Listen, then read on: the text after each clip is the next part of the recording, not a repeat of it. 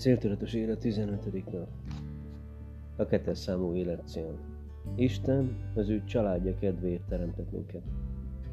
Én vagyok a szőlőtő, ti a szőlőveszők. János 15 -öt.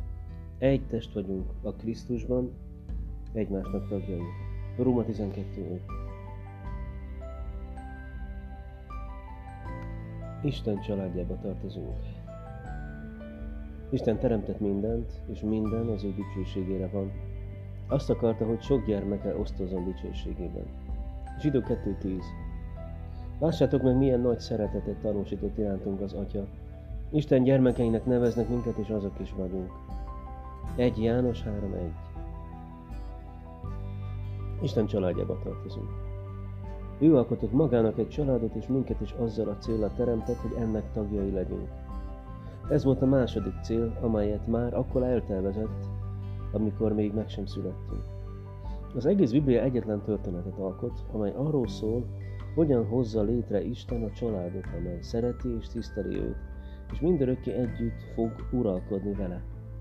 Előre el is határozta, hogy fiaivá fogad minket, Jézus Krisztus által akarata és tetszése szerint. Mivel Isten maga a szeretet, nagyon becsesnek tartja a kapcsolatokat, ez a kapcsolat központúság hozzátartozik természetéhez, és önmagát is családi viszonylatokban jeleníti meg, Atya, Fiú, Szentlélek. A Szent Háromság Isten belső kapcsolatrendszere tökéletes példa a kapcsolatok harmóniájára, ezért is fontos tanulmányozni. Isten mindig is szerető kapcsolatban volt önmagával, és így soha nem volt magányos. Nem volt szüksége családra, egyszerűen csak vágyott rá.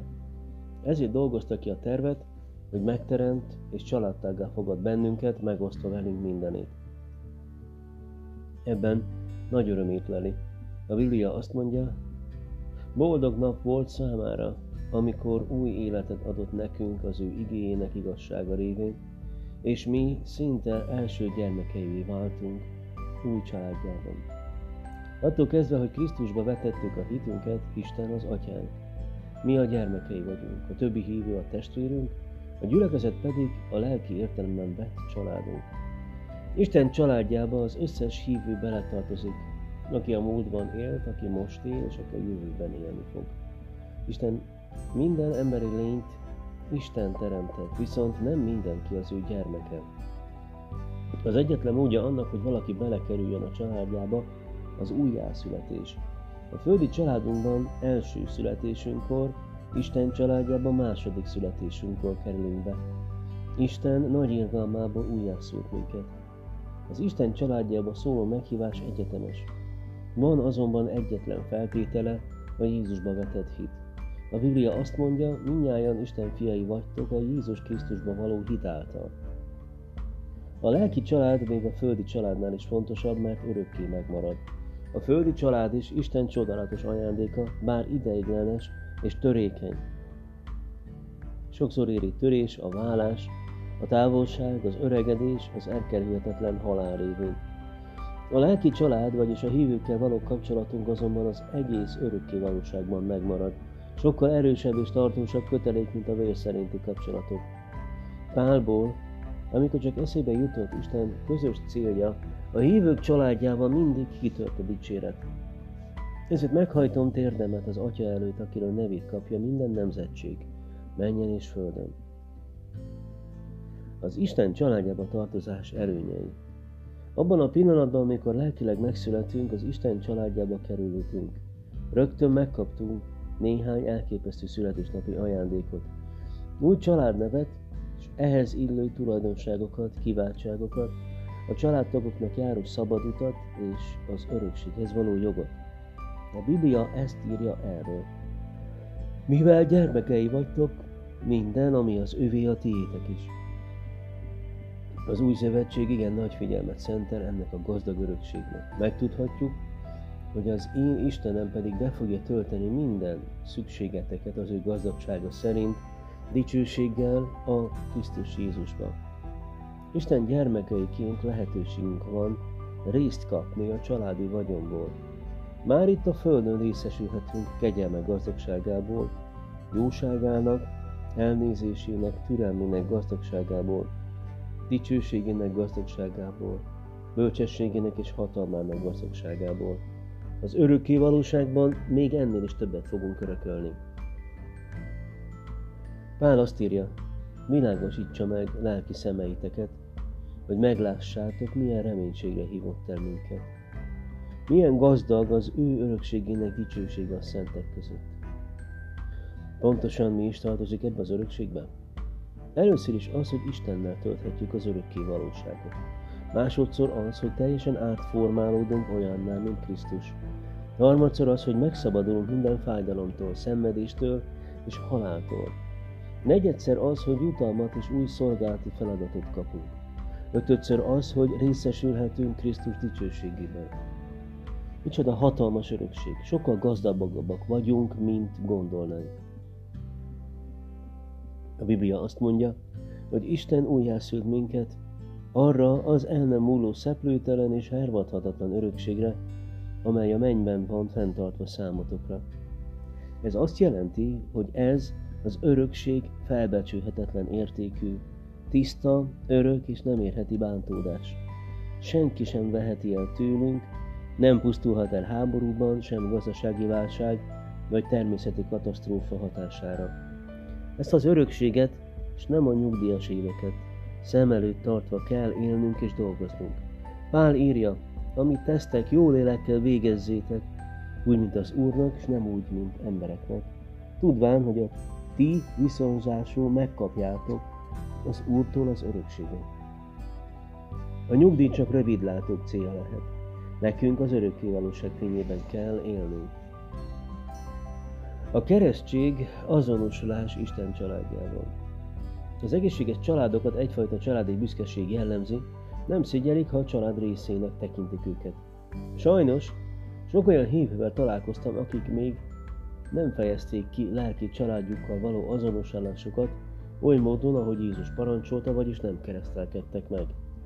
A keresztség nem valamiféle választható szertartás, amelyet elhalaszthatunk későbbre, hiszen annak a kifejezés, hogy Isten családjának tagjaivá váltunk. Ilyenkor nyilvánosan elismerjük a világ előtt, hogy nem szégyellünk ezt a családhoz tartozni. Olvasómat is megkérdezem, megkeresztelkedett már? Hiszen Jézus a családja összes tagjának parancsot ad erre a szép tettre. Menjetek el tehát, tegyetek tanítványa minden népet, megkeresztelve őket az atyának, fiúnak és szentéleknek nevében.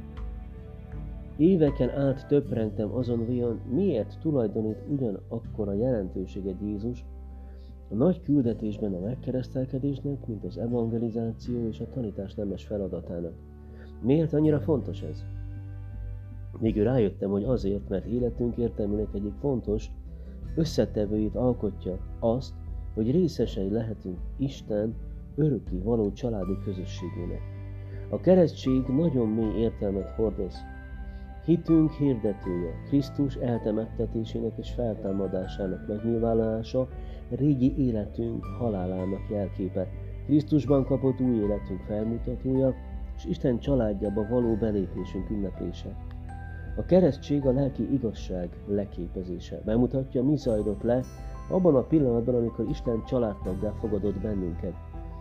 Hiszen egy lélek által mi is mindannyian egy testé kereszteltettünk, akár zsidók, akár görögök, akár rabszolgák, akár szabadok, és minden, minnyáján egy lélekkel itattattunk meg. Nem a keresztség által kerülünk be Isten családjába. Ez kizárólag a Krisztusban vetett hit által lehetséges. A keresztséggel csak jelét adjuk annak, hogy ide tartozunk.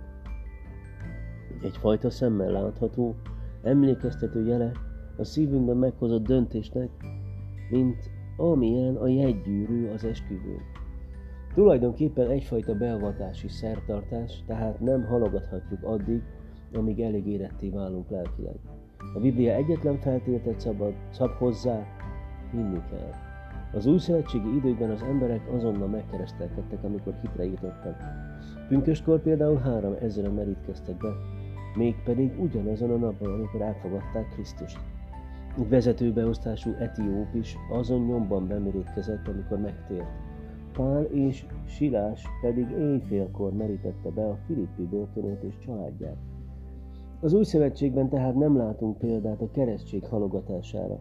Aki még nem fejezte ki, Krisztusba vetett hitét keresztséggel, annak minél hamarabb meg kell tennie Jézus parancsának megfelelően.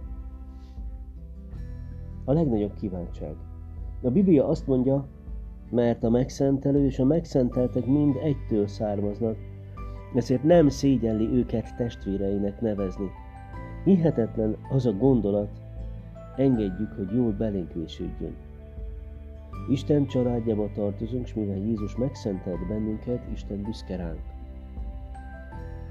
Jézus szavai félreérthetetlenek. Erre kinyújtotta kezét tanítványai fel, és így szólt, íme az én anyám és az én testvéreim. Az, ahogy Isten családjába tartozunk, a legnagyobb megtiszteltetés és kiváltság, amelyben részünk lehet az életben. Meg sem közelítheti semmi más. Amikor jelentéktelennek, nem szeretetnek, önbizalom hiányvalónak érezzük magunkat, jusson eszünkbe, kihez is tartozunk. 15. nap. Vizsgáljuk meg céljainkat. Elmékedj rajta, Isten családjába tartozom. Tanuld meg.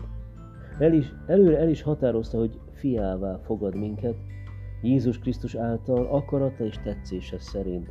Efézus 1 Gondold át, hogyan kezdhetnék el úgy viszonyulni a többi hívőhöz, mint saját családom tagjaihoz.